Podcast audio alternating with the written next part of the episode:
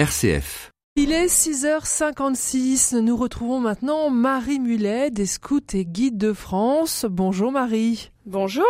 Alors ce matin, vous prenez un risque. hein. Vous, allez nous, vous voulez nous parler de, de génération sacrifiée face au Covid, c'est bien ça?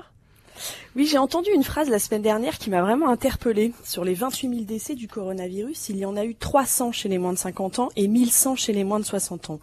Conclusion, les plus de 60 ans sont les nouveaux jeunes dont les sociétés modernes considèrent que leur vie mérite d'être défendue. Alors là, je sens que vous avez peur, Stéphanie, que je fasse justement une chronique générationnelle, une chronique qui oppose les vieux et les jeunes, une chronique un peu clivante, qui ne comprendrait pas comment une société pourrait, pour prendre soin de ses plus âgés, hypothéquer la vie de ses générations futures.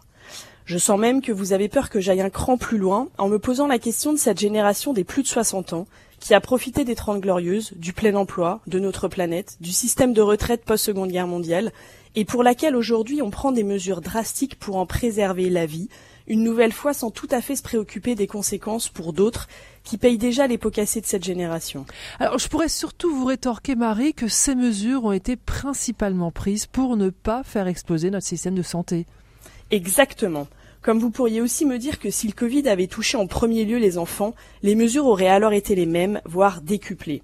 Et que tout cela n'est sans doute pas une question générationnelle. Notre société a choisi d'être précautionneuse envers ceux que le virus touche le plus. Dans cette précaution, elle n'a pas encore réussi à protéger les plus jeunes des conséquences visibles et invisibles de cette crise. Je parle bien de la société, pas de nos gouvernements. Nos jeunes construisent leur immunité sociale, affective, scolaire en se frottant à la vie, pas en l'évitant. Les écarter de cette vie par un principe de précaution était sans doute une décision nécessaire, mais qui ne peut s'inscrire durablement.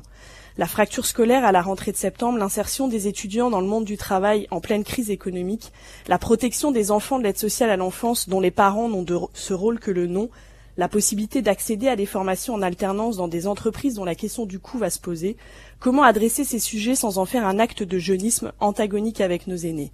Les milliards que nous allons dépenser pour relancer le tourisme, l'automobile, les banques, la culture, pourraient-ils être dépensés pour relancer la jeunesse? La question d'un vaccin contre le Covid, absolument nécessaire pour protéger la population, peut-elle remettre au goût du jour qu'aujourd'hui personne n'est sanctionné par 135 euros d'amende quand le vaccin contre la rougeole n'est pas effectué? Avoir la vie devant soi doit-il faire l'objet de moins d'attention de la part de la communauté des adultes que celui de savoir que ses jours sont comptés? Terminer sa vie dignement ne peut se faire que si cela amène à la commencer misérablement. Nous devons faire le choix que nos enfants soient la génération Laudato aussi, pas une Covid génération. Et ça, ça n'a pas de prix, comme pour nos aînés. Voilà, saluons cette génération Laudato aussi. Merci beaucoup Marie Mulet. Je rappelle que vous êtes la présidente des Scouts et Guides de France.